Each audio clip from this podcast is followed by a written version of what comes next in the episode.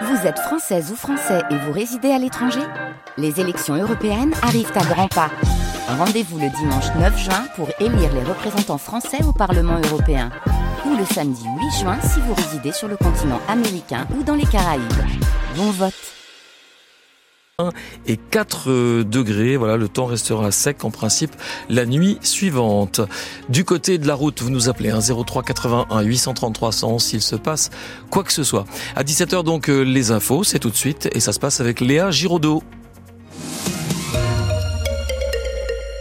Voiture en fuite après un accident de la route cet après-midi au fin dans le Doubs.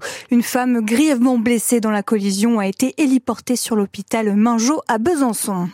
Si certains ont la tête aux vacances, elles commencent vendredi, d'autres préparent déjà activement la rentrée scolaire. Une trentaine de parents d'élèves étaient en effet ce matin devant l'école Jean Lhomme à Dampierre-sur-Linotte, près de Vesoul. Ils protestent contre les fermetures de classes, fermetures qui pourraient entraîner des classes à trois niveaux selon eux. Une pétition en ligne a déjà recueilli 230 signatures. Mobilisation aussi au lycée Aragon d'Héricourt, près du territoire de Belfort. 250 enseignants et élèves dénoncent ici la réduction drastique des heures allouées aux professeurs, des heures utilisées pour proposer des options, des activités en groupe ou encore pour dédoubler les classes.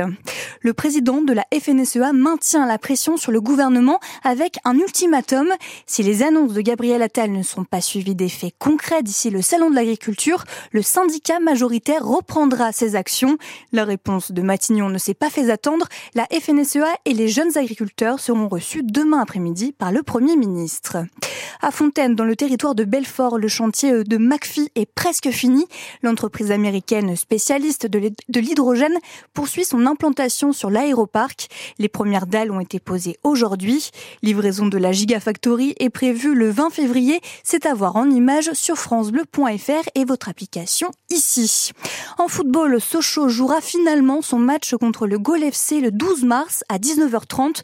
La rencontre de National initialement prévue ce week-end avait dû être reportée. Le terrain a été jugé impraticable par l'arbitre. Autre changement du calendrier pour les Sochaliens, le déplacement à Avranches est lui décalé au 16 mars 19h30. Et puis fin de l'aventure byzantine pour Sakura Auger. Après cinq années passées à les cages de l'ESBF, la norvégienne et internationale japonaise n'a pas été prolongée. La handballeuse de 37 ans était arrivée en 2019 à Besançon. Il est 17h02 et tout de suite la météo en Franche-Comté.